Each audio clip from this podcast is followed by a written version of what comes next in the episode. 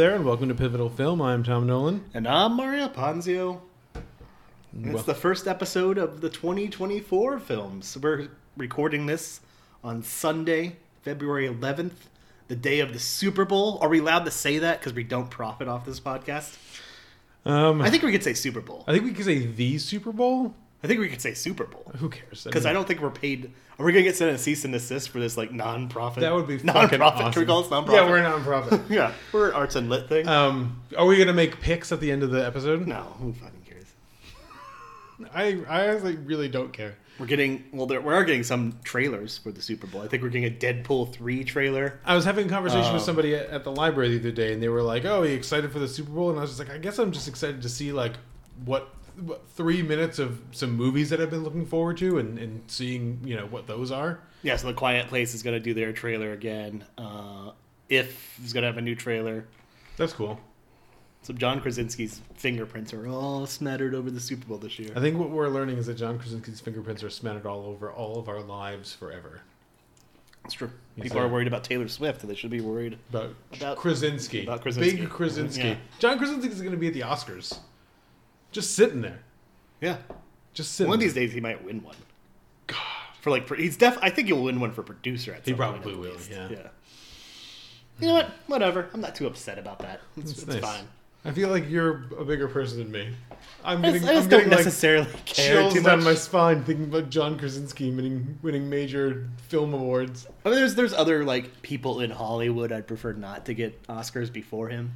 So hmm. like James Corden. If John Oh, Krasinski well, yeah. has to win an Oscar, so Sure. James Corden doesn't win an Oscar, I'm fine with that. But what if John Krasinski wins an Oscar before Paul Thomas Anderson? I mean, Three Six Mafia won before Scorsese, right? That's And true. then meet. So they'll probably make a joke about John Krasinski winning, and then Paul Thomas Anderson will win the next year. Mm, A little side before we get into the movies today. sure. See, you watch the AO, IO Ida Ida Berry SNL. I did, yeah. week? You know, she was talking about like um, she had that sketch where, where it's like, "Why'd you say that? Did you Yeah. watch that?" Why'd Yeah, you say yeah. that? And she like talked about the J Lo thing, which like whatever, Uh-huh. because like J Lo sucks anyway. Um, speaking of, Which is you ever you ever think if somehow through happenstance we ever became famous, do you think people would dig up stuff Reeve said in this podcast and like try to be like, "Oh, why'd you criticize that person?" yeah.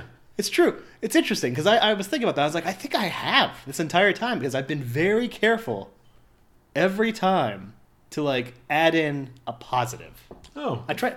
I was thinking. I was like, I think I compliment sandwich most people. Well, not James Corden, just a second. like, um, if, if I if I'm gonna get canceled for being famous for mocking James Corden, they don't they don't deserve me. I actually don't think that would happen. They'd be like, and then he made some comments about James Corden, which nobody cares about. they were just Um, no, I actually, it's funny that you said that. I, I do have moments where I occasionally, I'm just like, oh, you shouldn't be so hard on. I so I'm, I'll listen to another movie podcast and I'll be like, just say it fucking sucks. Like, just say that that person can't act. Just say that like it's poorly directed and all this other stuff because that's what I say here all the time. And I was like, oh, but they probably have to talk to these people and they have to interact with them, so they have to talk about them.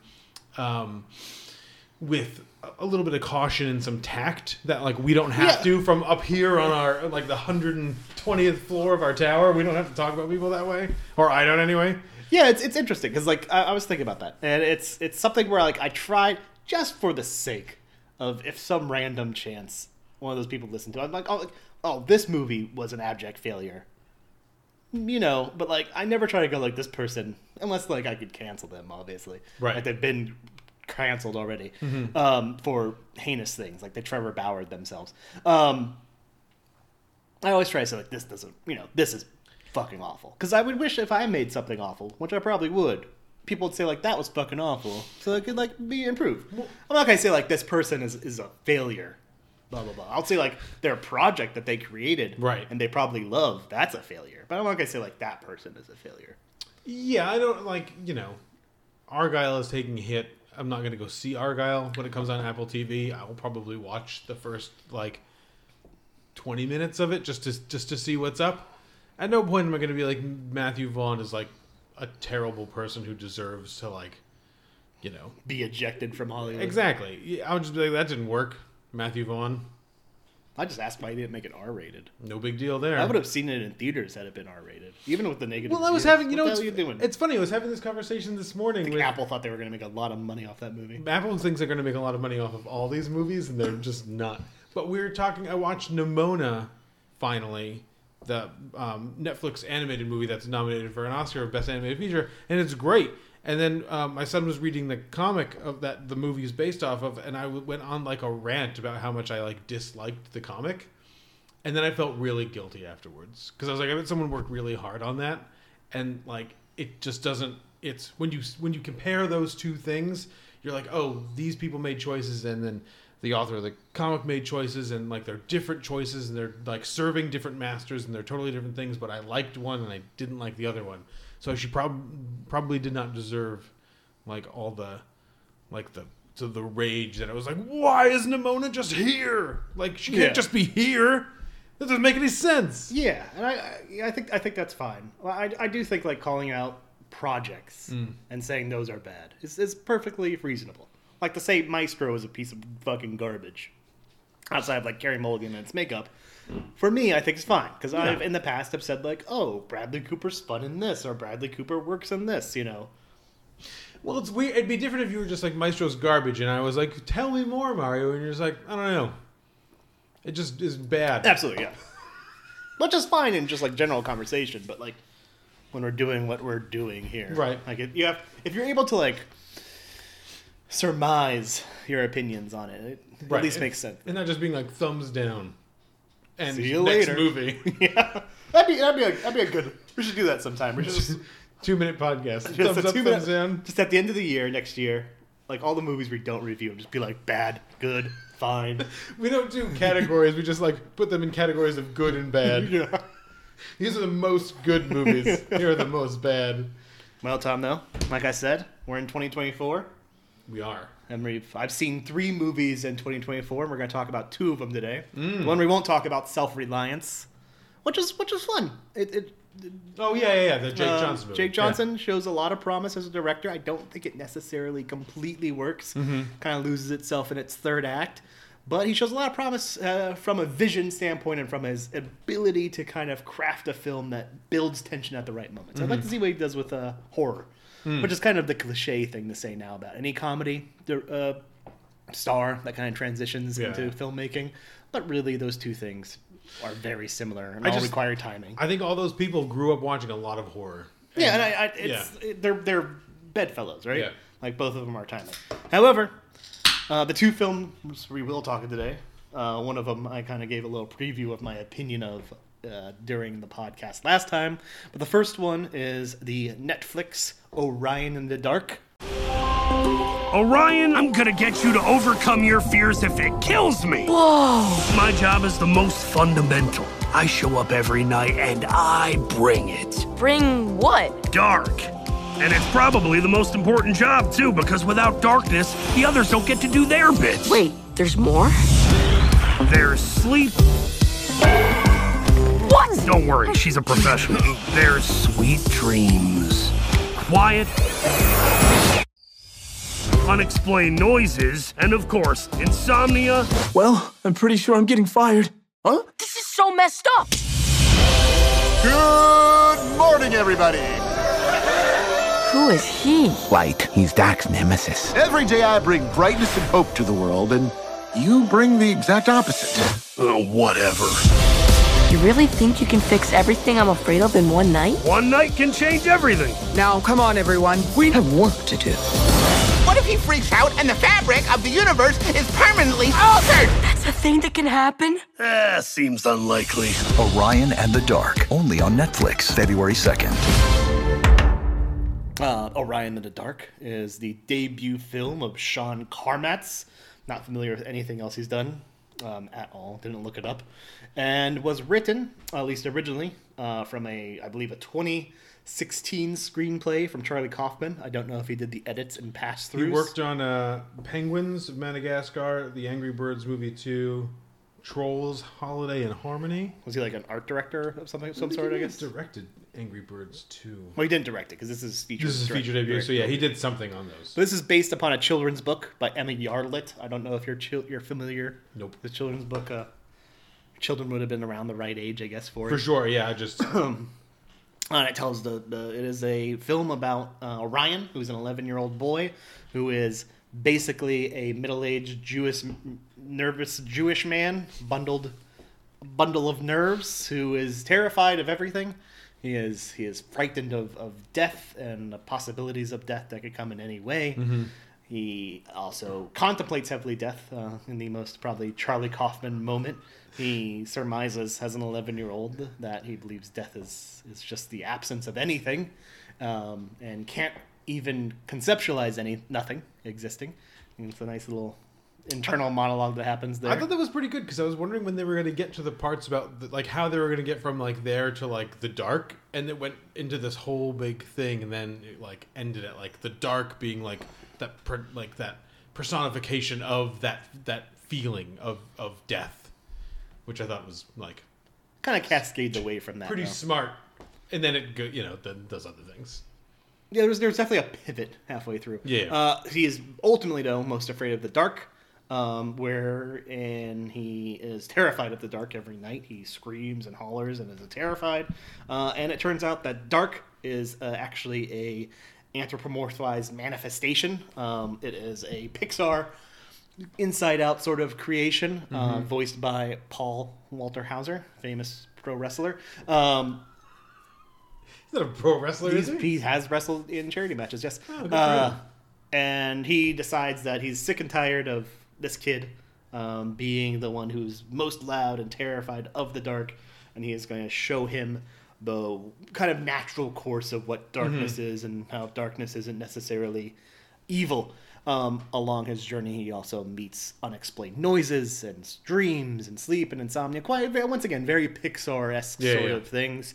Um, and you know he watches how those individuals interact during the dark uh, but while doing so also disrupting their ability to successfully complete their tasks due to his own neuroses and anxiety Mhm. um, eventually though he comes around he's no longer afraid of the dark and he starts turning that corner um, and he informs the other senses basically the other parts of the night that they should enjoy the day you know that there's greatness in the light that you know they've always only been in the dark which is Mhm. weird to say because i've definitely fallen asleep during the day multiple times um, I think insomnia probably starts during the day, and daydreams happen, and I hear unexplained they even noises mentioned all they, the time. they even mentioned daydreams Yeah. um, and so they decide to go into the light um, good old ike Burke, uh, like Barinholtz. Barinholtz. doing a weird Tom Hanks impersonation. Yeah, There with, was with a- Colin Hanks being in the movie. It's That's like what a- I thought. It's like a it's Tom Hanks mixed with um mixed with like a, a little Reynolds in there. a little Yeah, yeah, Reynolds. Yeah. It was weird. I really thought because it was, I knew it was Colin Hanks, and then when I heard something, I was like, "Is Tom Hanks in this too?" And then I was like, "Ike Barinholtz." Yeah, it was interesting. What the fuck? A little Craig T. Nelson too from The Incredibles. Just trying to, like, really, like, like real barrel real di- chest- yeah, diaphragm, yeah, exactly. real Yeah, yeah. diaphragm act uh, voice acting there. Um, and so they abandon Dark and Dark now uh, with no friends because he's ultimately suffering from a great deal of depression because everyone's afraid of him. Yeah. As I gotten older, I've, I've preferred the Dark to the. I, I've gotten equilibrium with my relationship with the Dark and the Mm. Day. Um, he decides basically to kill himself and allows the light to take over and make him cease to exist. Scorch And the earth. The earth is exactly scorched. There is no darkness whatsoever. I was a little. I was very interested. I'll, I'll get to that in a second. I know I'll get to this right now. I was very Okay. interested in, in the initial sense of like there being no shadows and it just being blinding light, and then people were pulling down their blinds and it was dark. Uh-huh. I wish it was still too bright when they pulled down the shades. Yeah, yeah, yeah. I was. bo- It's a it's a minor complaint, but I was really bothered by that. Like, oh, I just wish it was still bright. Um, and so they decide uh, that they have to go into Orion's dreams uh, to find the memory of Dark and pull him back into life. Um, doing so is uh, Orion's future daughter, Hypatia, um, who is being told this story by an older Orion, go do her, do her own fears in the dark. So she travels into his dreams. She's able to pull Dark out. Orion's able to overcome his fears. He's able to meet Sally at this planetarium, which he's afraid to do. Uh-huh. Um, somehow, those two decide that they're just gonna stay together for the rest of their life, Mm-hmm. which is fucking insane and sad for both of them. Yeah, yeah, yeah. They never had to like an experimental phase. They- Well, there was a moment at the end like where one of them, one of them was definitely bi-curious in college. Maybe, maybe. Maybe Well, they had maybe they had an open relationship. he um at Hopefully. the end he kind of he said he says like she's like oh can I sit here and he's like absolutely. And it was like they had never met each other before, or they Oh, hadn't seen each other in see- like in like twenty Oh, years. really? it was very I don't, like I don't awkward. know. I don't know if it was because I watched this while high. I was like, they're gonna fuck on that that that rocking seat. That's how that swing. I was like, they're like that. Orion seemed like he's like, you could sit here. yeah, after he now. after he figured out his fear of the dark, he was like I'm gonna get after it. Yeah, That's what I'm gonna do now. exactly. Um, we, we then learned that it's actually Hypatia, as an old as we're, you know, Yeah. intonating right now, intimating. Um, Hypatia told this story to her son because she's stuck in the past, uh, 20 years early, and then son says like, "Oh, and Tycho is able to pull her with his time machine," which is a weird little whatever. Um, Tycho goes to bed.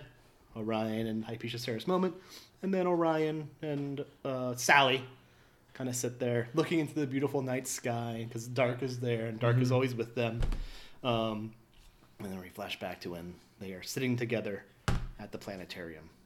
Uh, yeah, no, I, I, I, despite my minor quibbles, I found it to be a perfectly s- enjoyable saccharine sort of film. Um, nothing that ever punches you in the gut at any point. I was really hoping for that because it definitely veers towards that early on. Yeah. like when they were dealing with his anxiety and, and then sorry, his um talk of like existential dread as an 11 year old. I was hoping for some like good. de- And then when Dark basically kills and allows himself to die, Yeah, like yeah. commits suicide halfway through the film, I was expecting a little bit of a dark downturn when it goes into his deep anxiety, into his dream. Mm-hmm. And that just it doesn't happen. It's very surface level Mm-hmm. and safe. Um, but it's not enough for me to like really criticize it. Mm-hmm. I think from a production standpoint, uh, especially for a first time direction, it has it's interesting to look at. Yeah. it does take some not really risks, but it has some interesting ideas in terms of the hand drawings, kind of you know, um, infiltrating the uh, 3D models, kind of exactly when you know he's being sucked into that deep abyss. Yeah. and you see the hand drawn bees and everything kind of gets sucked as sucked into it as well. I was like, oh, that's that's that's pleasant to look at. Um, from a voice acting standpoint, I think everyone kind of hits what they're supposed to do. Yeah, I mean Um, it's weird that Angela Bassett is Dreams. Yeah, it was, it was that was weird casting. Jacob Tremblay is going to is still showing like a ton of promise for like what he's going to do. I know. I feel really bad for Jacob Tremblay because he just can't seem to land like it's like a juicy part. I don't actually know even know how old he is anymore. He's got to be like twelve to thirteen now. He's seventeen. Oh, is he really? Yeah, so he's still not getting like. I guess that makes sense. I thought he was like because he had to be like ten when he did Room. Yeah, hold on. Which I thought he was like five when he did Room. no. Um, Um, yeah, because the most juicy thing he's done, well, besides Room, and even then he was, you know, that's so he's seventeen now, so he was eight when he did that.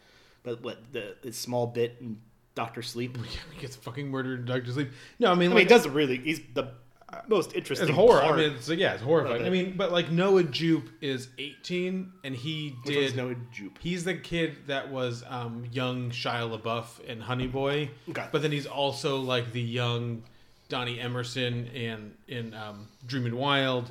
Um, he, he gets like adult parts. You know what I mean? And they're, he's not an adult, but they're like they're meaty and they're juicy. And Jacob Tremblay just hasn't been able to transition into kind of like that type of part. He's just stuck being the voice of Flounder and like this kid in this movie that like is on Netflix, which is which is good. I mean, I think it was a it's a fine movie. I just kind of you know after Room and stuff, you'd kind of hope that he people would be like, oh, this kid can.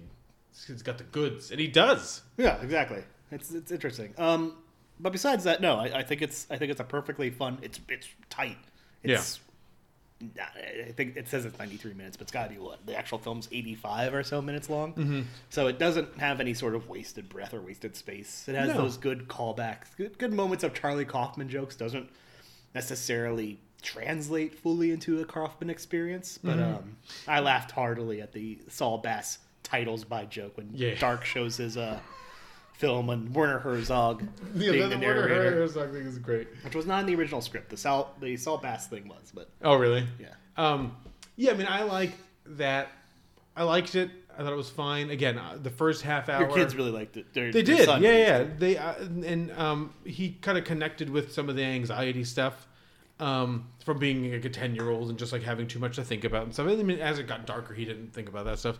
Um, but he you know, like laughed. It was funny. It was. It seemed like it could have been really dark, like you said, um, and it just kind of avoided like doing really dark things. I thought one of the the my favorite gag was um, how sleep put people to sleep. That it would smother people with a pillow or hit it with a sleep, baby. the sleep sledgehammer with a chloroform. I was like, all that stuff, and like the kissing, he kisses them goodnight, and like all that, the animation stuff is is is great. It was which in that stuff seemed very, that stuff seemed very Charlie Kaufman. Like it's like really dark. Like if you're watching it like appropriate, Yeah. like sleep smothering people with a pillow. Um, but it just kind of never. It didn't stay there. I I kind of wanted it to stay there. I kind of wanted it to be something like special, but it ended up just being like a B version of Inside Out, um, which Absolutely. in a little more interesting way. I liked the idea that he was interacting with anthropomorphized themes, a la like um, Neil Gaiman's Sandman comics, and not like Inside Out, where the the anthropomorphized feelings are representative of the character. So I like that um, Orion had his own character, and he was interacting with these other things, and they were informing his actual character because. Um, you just thought of Inside Out the whole time, and, and like the Riley character is really just like performing the feelings that her feelings are having. You know what I mean? Yeah, she's, she's she's not not, her own person. yeah. So it, there, it, uh, this movie's like a slight twist on that stuff, but it was you know, it was it didn't go hard enough. It did the, the weird like three timeline thing at the end, and that felt very Charlie Kaufman esque. yeah, it felt it felt Charlie Kaufman esque, but also felt like loose, like a loose way of tying it up. But Yeah. it it was like it did feel like it wrote itself in uh, slightly into a corner near the end. Not necessarily into the corner, I want to say. Fuck yeah, man. We, slightly into a corner and then, but in a Kaufman way, just going like "fuck it." I'll just, I'll just say I'm. This is how you get out of it, and that's you'll accept it. We, and uh, kind of like you do. You're just like, okay, fine, whatever. Sure, and but you're we stopped it at like um, after an hour because we had to go to bed, and um, the You just smother your children. I smothered them to sleep. I smashed, I smashed them with hammers of sleep. Um, we were both just like, what happens? We like noticed when we stopped it that it ended at there was like another half hour left, and we were just like, it was right after Sleep kills himself. We are just like, well, now what happens? Dark kills himself. Yeah. Dark kills himself. We're like, well, what the fuck is gonna happen now? Sleep killing himself would make for a really interesting film. Yeah, yeah, yeah. Puts himself to sleep forever. That's actually a plot of a movie, wasn't it? No, a show. No, really, people can't sleep anymore. I forgot what that was. Is Um, it like a Black Mirror thing, or no, it was an actual like small short series Oh, okay. or something like that. um, yeah, it, it, um, we, we were just like, well, how what is it going to happen for the next half hour? And then it turns out like they go into his dream, and then they do the the time stuff. Um, and that doesn't eat up like that much time, but you're right. It, it painted, it got rid of dark pretty early on in the in the production, then had to get them back. I think your point is really interesting if we're nitpicking. Um, the idea that like the only place that dark is is in Orion's mind, except for when people pull the shades down and it's dark in there. yeah, which was it's fine, but it's just like it was something to where like visually it would have been interesting to see them pull down the shades and it still be too bright. Mm, yeah, I bet Charlie Kaufman had taken care of that in his original script. I don't. I didn't get fully through the script. There was no I kind of like scanned it. there was no like logical fallacies at all. It all worked. It all worked seamlessly. Absolutely. Yeah. And if it didn't, he just explained it ten pages later that that was the purpose of it. Jesse Plemons would come in and sing a song about it. But yeah, ultimately, I think it's it's a fine way of spending Yeah, it's good. ninety minutes. But just don't go into it seeing a Charlie Charlie Kaufman wrote and expect something transcendent.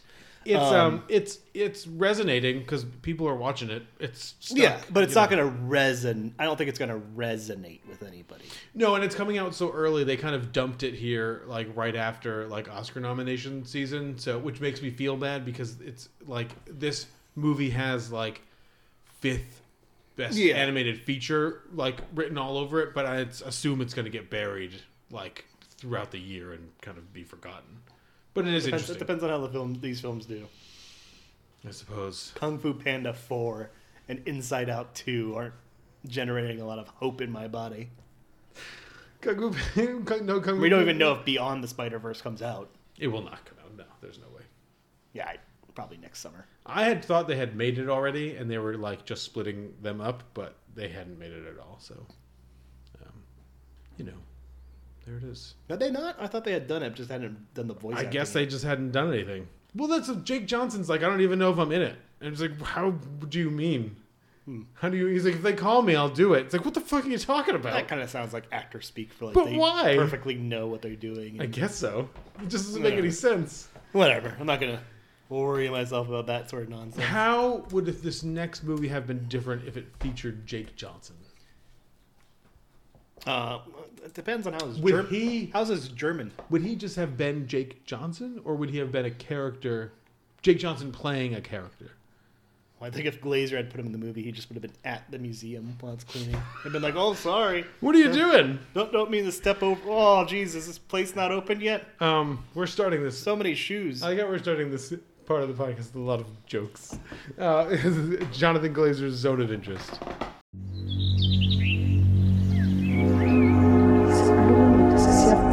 Ja wunderschön. Ja, die Azaleen da. Hier gibt es auch Gemüse. Bisschen Kräuter, auch Rosmarin. Hier ist rote Beete. Das ist Fenchel. Die Sonnenblumen. Ja. Und hier ist der Kohlrabi. Die Kinder essen wahnsinnig viel Kohlrabi. Die herrliche Zeit, die wir im gemütlichen, im gastlichen Hause Haskell lebten, wird immer mit zu unseren schönsten Urlaubserinnerungen gehören. Im Osten steht unser Morgen. Herzlichen Dank für eure nationalsozialistische Gastfreundschaft. Heil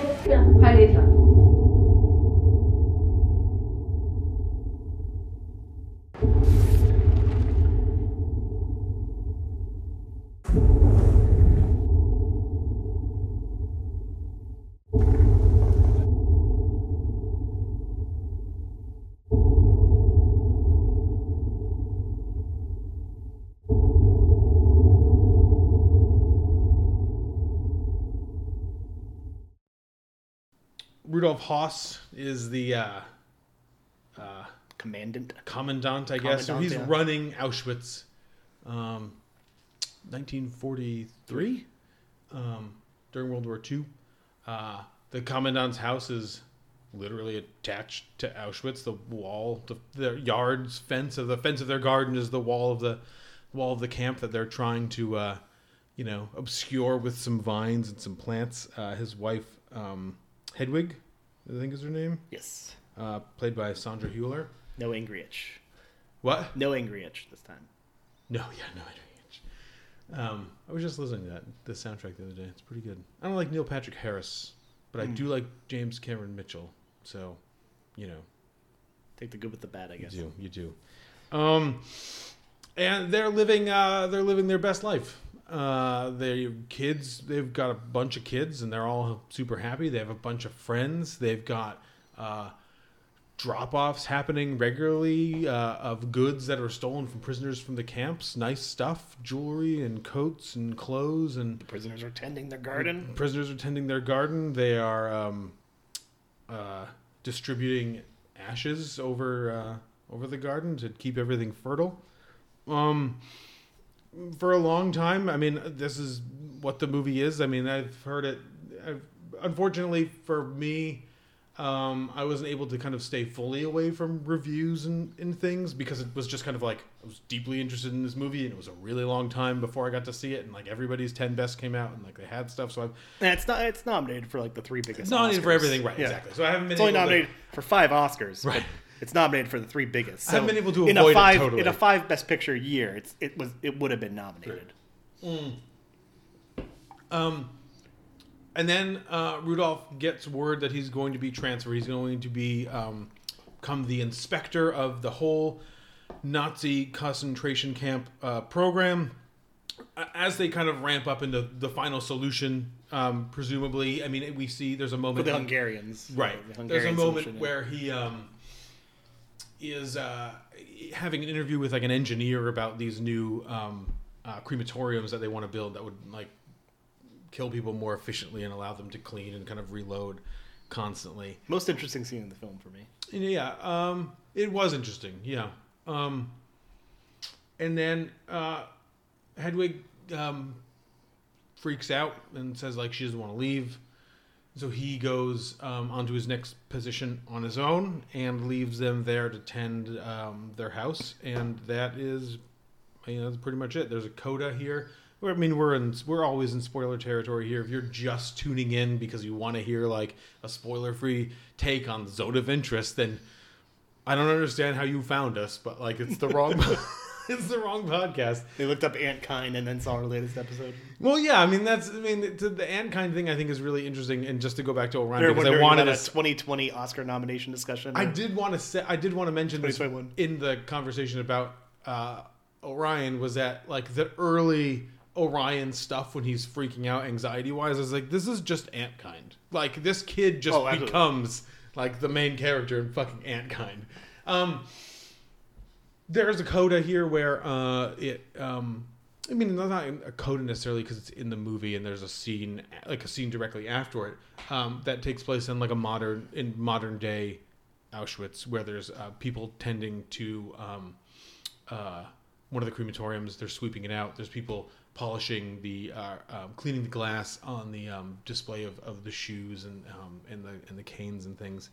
Um, Then we get this sense that Rudolph is kind of like after he's retched over trying to expel whatever's inside of Something, him. yeah, yeah, It's yeah. kind of like see almost seeing into the future and seeing it. A little bit. I mean, I think that I think we're gonna disagree on this movie, um, which will make for a good conversation. Um, he walks down these stairs three times. We have no idea how like tall this building is, or like there's no reason that Jonathan Glazer gives us to think about like that we're in like a you know a building with lots of floors or like no floors or like or a few floors or whatever. He does the same track and walks down the same flight of stairs like a couple of times, and there's um, they are um, direct mirrors of each other, except that the last one is is dark. Though after he retches, he goes down one more lit flight of stairs and then another um, unlit flight of stairs. Everything is production designed to um, to say like it's a kind of like endless like cycle of of things. Um, you know, with the squares and like you can and the receding like squares into the distance and stuff like that. Um, yeah, you kind of teased it. I'm not. I'm definitely not. Um, I'm curious. I'm, I'm like because we haven't talked about it really. Like you've mentioned a couple of things, like about how you feel about it. I think it's like a masterpiece. Um, it's not my favorite movie. If I'm if I were to lump it in um, with my 2023 stuff, um, and I want to talk about that too at the end. But we'll just talk about the movie first. Um, it definitely wouldn't have. It wouldn't be my favorite film. I think um, All Dirt Roads Taste of Salt is still my favorite film. But they're related. They're not unrelated. Um, they're both doing. Um, they're both doing similar work. There's a real con- there's a control here that isn't in all Dirt Roads Taste of Salt, and that's one of the things I appreciate about that movie versus this movie. Um, that that movie feels very organic and created and stuff like that, and this movie is so tight. Um, I just I, I was maybe in the exact right headspace at 11:30 on a Friday, um, Friday Thursday. You saw Uh, this at? Did you see this at the same theater I saw it at? The Cinemark in. No, we, I saw it in Southbury in uh, Riverview. Okay. Um, with a with a whole bunch of people. Uh, That AMC theater at the mall. That theater sucks. yeah, that theater is rough. Sorry, Greg. Um, Not your fault, Greg. You can't control the screens. yeah, yeah, just do it. Just You do can't it. control the fact that you're sitting half a mile away from the screen. Just do it different. Well, that we talked about this. That They that theater existed, and then they built that theater when right at the tail end of old theaters, and then new theaters came in right after it, and they just ripped out all the old seats and put in new seats. So it's it doesn't feel like it's supposed to feel. It Yeah. feels just like incorrect. Everything kind of feels janky, and the seats are too far away, and they're also too big, and like the space is too. It's just weird. Um, but I dug it. I got right the fuck into it. I mean, the, so I I uh, my so again, if I were to make my list, and I did a version of this as just like um like for me, the moment that fucking kills me is when um so there's these two moments where it switches to um it isn't it's it's it could be um like a heat um heat imaging but it's not played for there's no color it's the color is desaturated so it's just black and white so it's almost like a reverse black and white negative of the the image um, with the kind of glow of um, heat imaging. Um, the first time it does it there there's a girl and she's got sacks full of apples and she's just sticking them into some dirt um, and then Yeah, kind of like monochrome. yeah, kinda- and then the second time she does it, she's got a couple of sacks of pears, and she's putting them under um, shovels, and it's you kind of get a sense like oh she's like delivering these to the to the to the the Jewish workers who are working in the concentration camps or just outside the concentration camps. They're gonna they're gonna pick up their shovels the next day and find these pears, and they're gonna eat these pears, and then she um, takes her rides her bike home. That shot of her face, like as she's waiting for the German soldiers to walk by with like that pig right behind them, is like still like super haunting. And then she goes home to where she's presumably hiding out with her family, but there's a suggestion in the film that like there's even though um, Hedwig says there aren't Jews in the home, like she does have Jews clearly working in her home. She says to one of her friends or one of the other like wives of one of the other like officers that like oh they're just girls from town, but they're very clearly Jewish. So Well, they're, they're prisoners, I assume. but they're not like like not necessarily. sure, sure. sure. But like it's this girl doesn't. This girl's not Anne Frank that like pedals her bike out to the concentration camp, pedals her bike home. I don't know if they know. It doesn't really matter. But they're they're definitely hiding, but they're not making like they're not hiding like in a closet, but they're not making it known that they're that they're there. But she sits. And the- she it, What I found interesting too is the mother soon disappears like immediately after that. Hedwig's mother, Mm. and there I, I was trying to like figure out if there's some connection there. Well, I think she's she. So I want to talk about this. We'll get to. We'll definitely get to it. Mark that down. But the the that whole sequence and then which ends with the girl going into her home and then it's the the the heat um the heat imaging thing goes away that monochrome goes away when they're when she's inside and she plays this um, found piece of, of this piece of music that she's found which is Joseph Wulf's Sunbeams and like which is a poem and then it, like it has the poem on the bottom of the screen while she plays this melody it's fucking like murder but one of the things I want, I'll transfer it and then I'll kick it. I'll kick it over to you. Is that one of the things that's been written about a lot about this um, uh, movie is is the sound design. Is that like in the background of the whole fucking movie? There's people screaming and there's gunshots and like the thing that really kind of like stuck to me is this kind of grinding machinery that's happening like all the fucking time. Um, Presumably the furnaces. just it could be any it could be anything it could be, i think one of the one of the things that i got out of it is it doesn't even necessarily have to be like a real sound it could be this kind of like something that like this this ambient white noise that like this fucking earth ruining situation is kind of like causing type of thing. So it's not really there but like everyone kind of feels it. And so the mother so hedwig's mother comes to visit her and she seems really proud but like things kind of keep she kind of keeps being distracted by the things that she's and she's supposed she's acting like a good german like asking if the jewish woman that whose house she used to clean is on the other side of the wall at the camp. But like things keep like distracting her. She's clearly bothered by right and then they're burning people at, at night and she sees this and she is like stricken like clearly like this is like not not that she's going to say something she's not going to do anything she's not going to lead a revolution she's not going to like change anything that she's doing she's just not going to stay so i assume she like saw that shit it was just like, i gotta done. get the fuck out of here Yeah, because Um, it's her that's drinking heavily that night, right? yeah she like pounds like a glass of wine or something Oh yeah. no, it's like vodka. Oh, right, right. But it just for me, this movie just this movie just worked. The Mica Levi score, um, ha- like it's limited. It's in the very beginning and it's at the end, and it's at that those those heat imaging moments. There's just this like, whoa, and it's it's just you know this fucking beast there. That was a good impersonation. But there's all there's also these that moment where which I, I agree with though.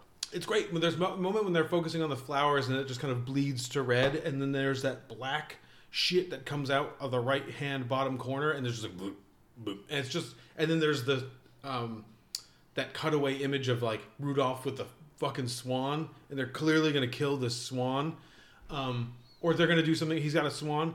It just it's the direction. It's just so it's it's been talked about as like an art piece and not necessarily like a like a, a commercial film um and i totally get that like i i totally jive with the idea that it's not um necessarily something to be I think that's where we're going to disagree. right so uh, um it is it's something something else and that's and I, I think that that's a good point to turn it over is is I do feel it's very I don't feel it's commercial, but I do feel it's very approachable. i i And i do I- agree with you with that That's what upset me about it in the sense that you know people have talked about the sound design, but I found the sound design to be the first 40 minutes of this film and some of the asides, the monochrome Yeah. aspects, or like just talk about the gardens, or where she's talking initially to her mother, and she talks about, oh, I wonder who got like I tried, I made a bid on the um, curtains. the curtains yeah Like I was like, I am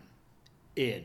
mm-hmm But then like the sound design became and and and like my favorite scene, um, the scene where it's just two three bureaucrats talking about an efficient you know a bureaucrat talking with two contractors Yeah, yeah. about the most efficient way to burn bodies Mhm. you know um, in, in the sense of it's a product being sold or an Sure. idea being sold and not like oh this is a part of you know the extermination of the jewish people um, i found that to be amazing Mhm.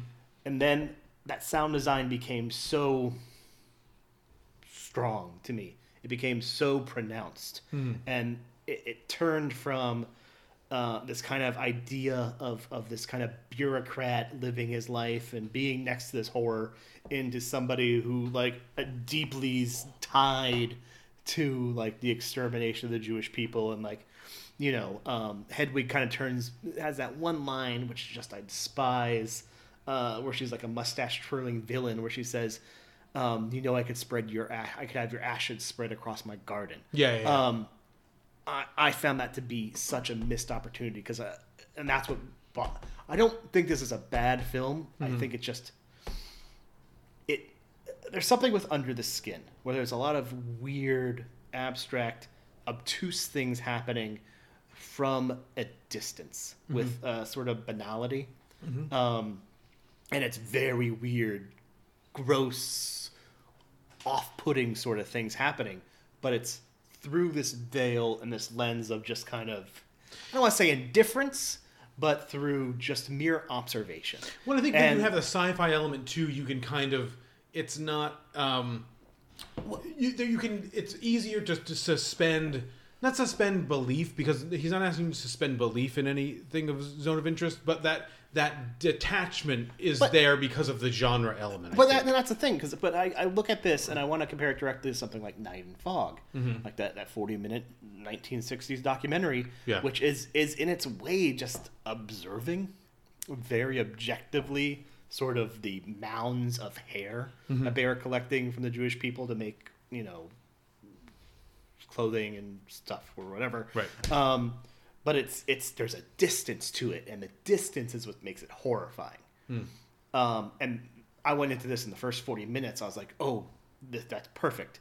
That like th- these people are living their kind of dull, boring lives Mhm. with this kind of ever present shadow of you know the one of the most horrific things in history happening um, and we get a few sparks of it you know with the conversation with the mother of like oh like we're going to directly reveal it. But then as the film kind of continues on it becomes more of this kind of overarching shadow over and it's like this is horrific.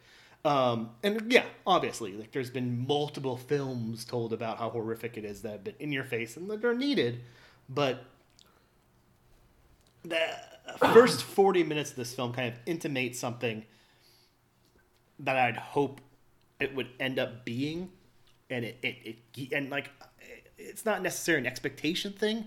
Like I was let down because I expected something, Mhm. because I did expect something. I went into it and it geared me that way for a, for its first act and a half, Mhm. and then it became a very kind of like normalized Holocaust film. Um, and I just, you know, you hear so much in the history about the Holocaust, about how we were just following orders, you know, and it was just a part of what we were supposed to meant to do, sort of thing. Mhm. And this film does that, Yeah. and then it just turns into like, it almost felt like Glazer had this like sense of like, no, I need to actually like, I can't just make a movie that's about like these people living their lives and tending their garden next to, you know, the most infamous concentration camp, you know, during the World War II Yeah. and he had to make it a more prominent as, you know aspect of the Hungarian genocide. Um, there's kind of like that that line, like there, there's so many things that happen that in this film that like bothered me because they they're just telling the audience exactly what I know from just watching what Glazer's putting on the screen. Mm. When he's looking during the party at that big ballroom and just looking around, I'm like, oh, he's trying to see how he could perfectly gas it.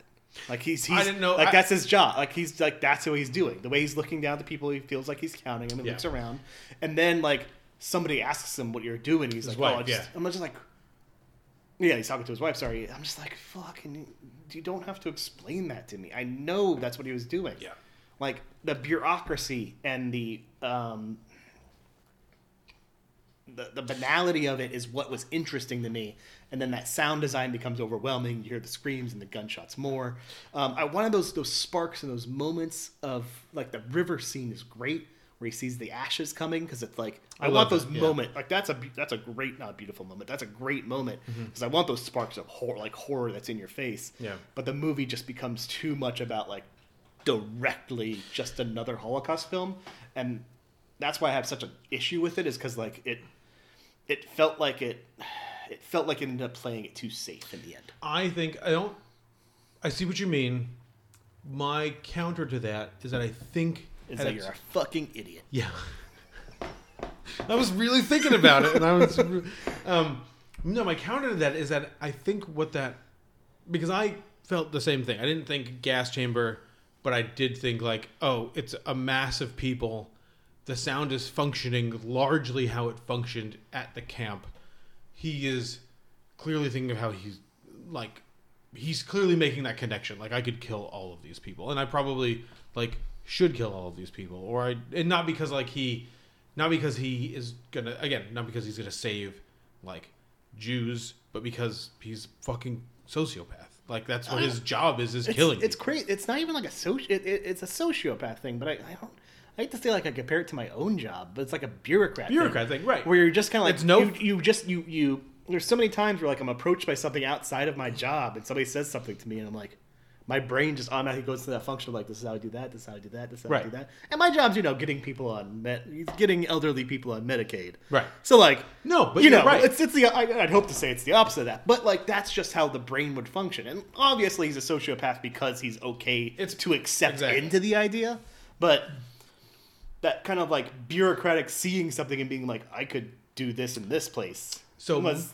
kind of just a this is- bureaucrat's mindset. But this is where I think it twists a little bit, and this is less a movie about like a slice of life movie about like two people or a family living next to Auschwitz, or even really like any specific instance of about the Holocaust. It's for me, it's more of a relationship movie, mm-hmm. and he was confiding something. When he was confiding a passion to his wife in that moment, and she was just like, "It's pretty late. I gotta go to bed." Oh no, I love that. Like know what I mean? Sandra Hüller's She's- fantastic. She's, great, and that's and but it is interesting, and It that's is- I think where he's, and when I don't want to say emasculated, but it's it's interesting to kind of like watch somebody. But that's when it comes trying to share a passion, with- Right. uh, trying to assert not necessarily an autonomy or like a you know like oh look at how great I am, but to share like a weird passion of his, which is insane to say, but like you know, it Well, he sense. says that he's very he's pleased as punch that he's going to be able to come home. That he's like it's not working out Yeah. with the other guy who's working at Auschwitz, so he's going to come home and he's going to base his like you know the new phase of of concentration camp is going to be based out of there, and he's going to manage all that stuff and blah blah blah. And she just seems like very disinterested. Well, he- that's it's it's nice to see. Yeah, I guess what I'm saying. I didn't mean to cut you off, but just seeing something he's proud in, just like dismissed is is Absolutely. is you know it's it's shot in and this is where the this is it's in this moment after he expresses that to her where that he walks down the stairs and he kind of starts like retching.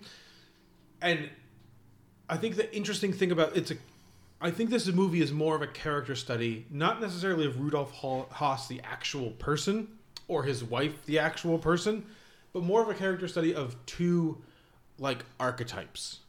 And he is his archetype and there's a third archetype in it which is the mother is the third archetype where uh, hedwig sandra Hüller's character is is totally lost in like the fucking phantasmagoria of like the life that she's living she's gone She's like, fully nationalist. like you said yeah. like mustache twisted but not even nationalist she doesn't even care she's a fucking capitalist she just Yeah, wants exactly. fucking Yeah, stuff true, yeah. um and then the mother over here is like one of those people that seems like a coward, basically. Right, and she's very aware. She's clearly like Jonathan Glazer makes it clear that she understands what's happening and is horrified by it. The Rudolph Höss character again for being a fucking monster, and so I'm not like I'm not like a, condoning anything he's doing. He's clearly like there's a couple of scenes, and that's a scene is one of them. That scene when he's smoking, where he is very aware of what he's doing. He is not lost in the fog of nationalism. He's not lost in um, the bureaucracy of it. He He's- is making a choice. He's an intellectual. He's intellectualizing. Exactly. all of it. He's making And- a choice, but trying to say like I'm doing this most efficiently and I'm the best person for the job. But, but but is he? But he knows what he's doing most efficiently. You know what I mean? He's Yeah, not. absolutely. It's not like one of those things where he's just like, um, you know, I'm. I, I don't think he. And we get a sense. I mean, I think the way he's characterized, he, we get a sense he's a little off-put by what he's doing. But I mean, not necessarily that he he's sad that he's killing a bunch of Jews, but the fact that he's off-put by being the one responsible. Yeah, it's doing it. It's a heavy. eh, Maybe it's not off put. He's aware of the burden of his existence. You know what I mean? But he also really he likes it. But it's also really. But he likes it, it like weighs on him. But he likes it, and that's the interesting thing. I, that's the. I mean, that's the. I, I, like I say, I give this film a lot. I think it's an incredibly well-made movie. I just think it was a missed opportunity because I, I feel though he likes it in the sense of not necessarily fulfilling the great destiny of the German people. he likes it because he's been given a tremendous amount of responsibility and is a high up in the Right. his party. It's it's it's a, as a bureaucrat. It's you know and he's doing a good job. yeah, that's like his fulfillment is the fact that like he's been given a task and he's doing it well and he feels he's the best one to do it. And I I can empathize. I mean, it sounds horrifying to say that, but I can Mm. empathize with it. I'm not, you know, I, I'm approaching this with my own prejudice, but I empathize with that as a bureaucrat. Yeah. Where, like, once again, I help elderly people get Medicaid. No, but I think- just, just just in case anybody is wondering. But like, I empathize with like the kind of like, even though like, it, it's it you know, whatever it is you're doing, you find your own self fulfilling sort of reward in doing the task well. I feel like this is like a super important conversation to have, not in like a cultural way, in the sense that like you know trying to like prove to pieces of garbage that like the Holocaust happened or anything like that. Um, but like I think this movie is being reducted into nothingness. So they're just like that sound is incredible. Like Absolutely. end of conversation. Like that's the only thing people. are Sandra Hüller is a monster. Done. We're fucking done. Like that's all the conversations I'm hearing is like the sound design is great and she's fantastic. She could have been a double nominee, and now we're done talking about it. And even like like reviewers that I really respect, kind of like lean like Richard Brody. Did you read the Richard Brody review? I don't- and he I kind of felt reviews he kind of felt a little bit like you, um, in the sense that like the sound. He didn't some- he didn't love it. he didn't like he. It's it's a weird review because like in the in again it's hard with New Yorkers because the paragraphs are really short because the columns are really narrow. Um, That's what she said. in the first The Drake. in the first um, the first part of the I made review. myself laugh in my own joke. That's good. Um, I just don't want to lose my train of thought. That's why I'm not appreciating it. In the first part of the review, it seems like he really likes it, and then at some point he's kind of like, well, like the hammering of the sound all the time gets to just be kind of a lot, and it becomes like a crutch that he perceives the movie kind of kind of leans on. And if you're, and I get that, except for the fact that like I was so invested in like the characters, Uh, absolutely. that the sound again just it took on a kind of white noise. And so i guess my problem as a human watching this movie is that i i was not solely focused on like the horror. I was the the um the craft and emotions of it i found overwhelming.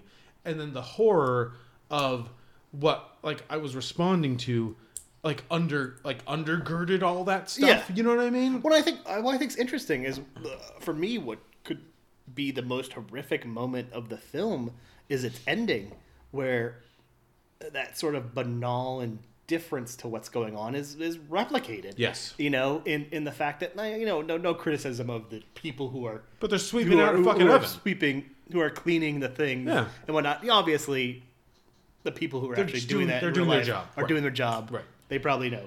But It's preservation, it's all this other stuff, yes. But but ultimately, like it's it's that kind of like ideation of the replication of the cycle and the fact that like what this represents and the things we're looking at or you know one of the greatest travesties, travesties in history and i only Right. say one of the greatest because you know there's so many other things that probably happened um, greatest travesty it's probably equal to other travesties Sure. um, but the fact that being so separated from it, like Rudolph Höss was trying to be, or like the mother was trying to intimate, like with what she was saying, trying to be until it was like presented in their face, you know, it's being replicated again by just you know people just you know they they've swept that so many days, they've been there so many years, Sure. that they don't recognize that each pair of shoes was a person that you know got. Did you ever go to the the um the Great Hunger Museum? I, I stay away. I stay away from that stuff because gets me too depressed. I, Sure. I, I think about that shit too uh, long. And all I want to say is that like there are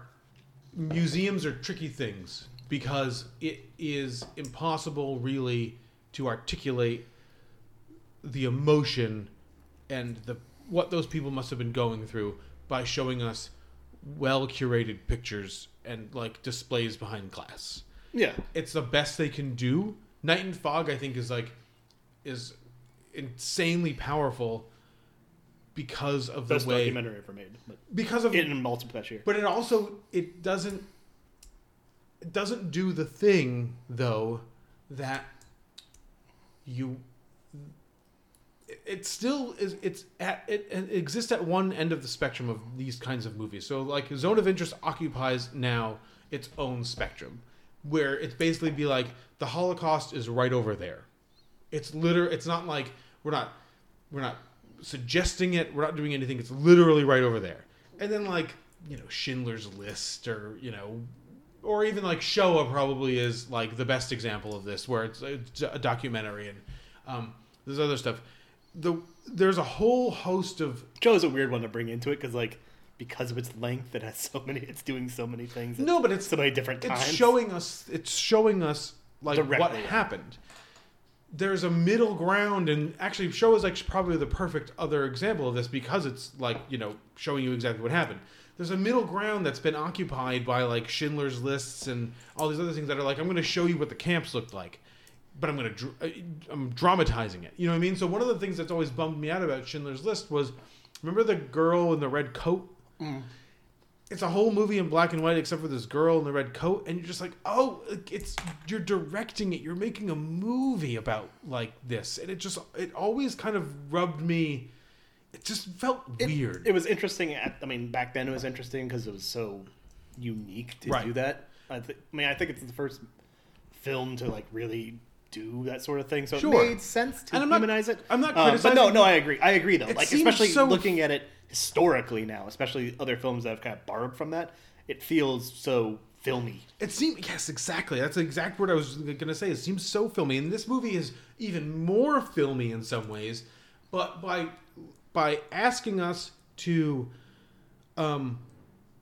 occupy this emotional space not of the people like who are perpetrating it and like what they what they must have thought but as viewers like wrestling with the notion of of how we frame and consider like the holo I'll just even say the Holocaust specifically it's even it's just even more powerful I think. And like the sound design I think is is kind of like the um hmm, I don't even know what the what the word I want to use is. I don't, there's probably a German word to describe it. Unfortunately, some really long word that like doesn't exist in English. Um, but it's this kind of it's it is the like the subtext of this whole movie is subtext and the subtext is actually exists. You know what I mean? Hmm. Like it's not like a subtext where like the subtext is suggested or you have to pick up these symbols and these motifs and then you can get the subtext. Like the subtext is there the entire the entire time. Yeah, and it's I- I just think- I just find it so I just find it so interesting and I also find it so like emotionally devastating. Like I was so I did too. I just I just felt like it was a framing device that became a part of the film, and I, like that's that's what kind of I really want to see was it. off-putting to me. I, I want to see it again. I want to see it again. And I think one of the things that I found because I do think I came in with some preconceived prejudices about what I was expecting. I think I did too, and I actually think the bitches that were like in the back row that were, were quipping about like the title cards were like actually helped me because it, I, I I said I moved to the, I told you off air I moved to the second row so it was just like I put my seat all the way back which I never do I never put my seat up and I just was like engulfed in it yeah, and I was I was really far away and from it it. helped too, me so- kind of just like focus on focus on the energy and i'll say this and i've been thinking about this stuff a lot recently i don't remember why um maybe uh, over the course of the evening if i remember it we'll have like an hour long conversation about it while we're pretending to watch football in between like commercials for movies Yeah. we want to see um while I'm trying to cook jalapeno poppers. yeah, I just it was the first movie I'd seen I think since High Life where I came out of the movie theater like a little like I saw the world a little different. Like everything seemed a little brighter. Like the noise outside seemed a little like subdued or heightened, but I was definitely more aware of like being in the world. Mhm. Um and that was that was a kind of major that was a major thing for me and that's how i kind of knew that like i felt it when i was in there but when i came out of it i was like oh i was in Well, that's I guess I guess that's also like one of my issues with it. Um, you know, we should wrap up because it starts in eight minutes. Yeah, yeah. Um, but uh, Super Bowl, by the way, um, is like that that first scene uh, where they're near the water, Mhm. like like they're swimming at the river or Yeah, whatnot. yeah, Um, and you get all that sound design and, and echoing sounds around it, and then when he's you know, so you get that that kind of overwhelming sound there. But then when he's um, at uh, where is he at? Uh, the basically the the meeting about the, the the place he goes the not camp but the place he goes to like discuss the Hungarian solution and yeah, um or, or, Orensburg or Yeah, Orens- I think it's Orensburg. Orenburg. I, Um, I literally looked it up just for this Oren, Orenburg or something yeah, like the sound, that, like all that um, surrounding sound design just disappears, Mm. and I was a little disappointed by that. I kind of wish, I kind of wish when, you know, it, it presents, it sets a tone that like sound is always going to play a big role, and then it kind of just only plays a big role when Well- they're at the the house near Auschwitz. my one flaw in the movie not flaw my one like thing in the movie is that the beast comes back a third time when he's there and he's like walking like down like that like you know courtyard with Mm. the nazi flags in the background and i don't 100% know what it is representing it's so it only there that part only happens the beast like the part the the the score that's like Oh, okay. and it doesn't Is that, is that the song? Is that the title of it? Or I don't know. Oh, okay. I just it sounds that's like your a title? beast. Okay, that's, that's what what I've I called it. Um, it comes back again, but it doesn't switch to the heat imaging. It's just him walking down like a Yeah. German avenue, just or wherever he is, just like you know, in the snow and with like the Nazi flags. I'm just like, I, I don't know what this. I don't Well, I- I think- necessarily I know what this supposed- means. I think it's supposed to say like the, what they're doing. You know, is, I is guess so, but that and I guess once again, it feels it feels too filmy. It's It that feels feel that feels very obvious if that's the Yeah. case. Like, oh, the beast is here, and all. And I could do, I could do some work. I'm an English major. I could do the fucking work, and I can just say like X, Y, and Z is happening. That like, there's no textual evidence that that's happening, but like I could suggest things. That's my one thing, and I think that's yeah, and I, I think that's I think that's mostly been my criticism about is like I feel like there's a lot of subtext that could have been left subtext that ends up being explained, and Mm. I I understand because I think it was in, I think this film was probably important to Glazer that he like make the point he needs to say come across. But having seen his previous work, you know, with stuff like Birth or with stuff like Under the Skin, where it's very detached and very removed, I was hoping for that again. Mhm. And it starts out that way, and then it just becomes uh, textual instead of subtextual, and that was. I think you're. I think you are. Um, you are right. I don't necessarily agree with you, but I do sense, and I did when I was watching it when they transferred primarily to that second location as like we're here now for the, like the duration of this movie. I was just kind of like, that's that's that's a choice. Like, and I'm, I'm a little bit, I'm a little, I'm a little less in it. Yeah. But then I got back into it because I, you know, of, of things. But um, but and he nails the finale. Like I said, like with with showing the future or the present as it is. Yeah. Uh, and showing the kind of like reductionist, reductivist, I should say, um, way in which you know it's kind of viewed today. I think that works. It's just it's weird that um, you saw this at a, a, a, a Cinemark in Milford, Connecticut.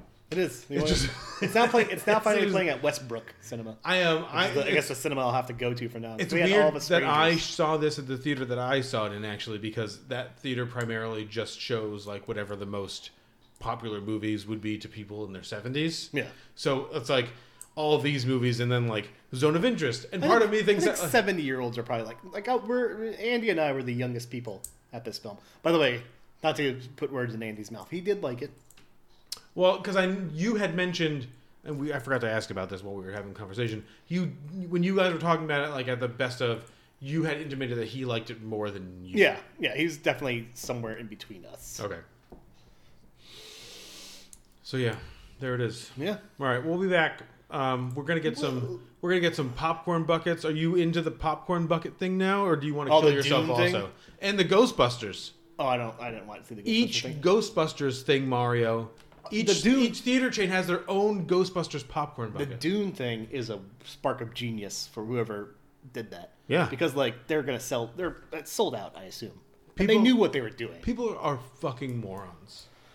Yeah, I mean, I saw that and I was like, funny joke. Like that, that was clever. Whoever, I don't, I don't like to call people morons, but like, you know, whatever. They, No. it's it's tied into meme See, culture. You and me are. That's why we're like good at this, and why we're like different people. Is that like I read an article on my news feed. It came up by some guy who tried to pretend like ah, I'm not participating in this Dune popcorn bucket thing at all. But I definitely drove to my local AMC and bought a popcorn bucket full of popcorn and walked out just so I could write a review testing out the popcorn bucket and what it was like to eat popcorn out of it. It's like, dude, what the fuck are you talking about? You just are you are participating in it. Absolutely. Yes, you might not have like a Oh, I- hundred Stanley water bottles, but you are part of this fucking bullshit culture. Well, it's like that's what I said. Uh, it's it's something I say often. I when I can clear as a wrestling fan. Mhm. You know, it, wrestling is is carny is a carny business, and it's always about working a crowd, which is fine. I could see it makes me a little more in tune to like when I'm being worked, and that was a case of you know they knew what the fuck they were doing. Sure. it worked. I'm imagining- So I, whoever whoever came up with that design. I do wonder though. He's Evil he's, fucks. He's, he's Evil aware. I'm gonna call it evil. He's aware of fleshlights. Guy or woman who designed the Dune thing. Whoever What it is. What, what, what, what's, your, what's your favorite fleshlight? You can you can uh, email us at pivotalfilmpodcast pivotal film podcast at gmail.com.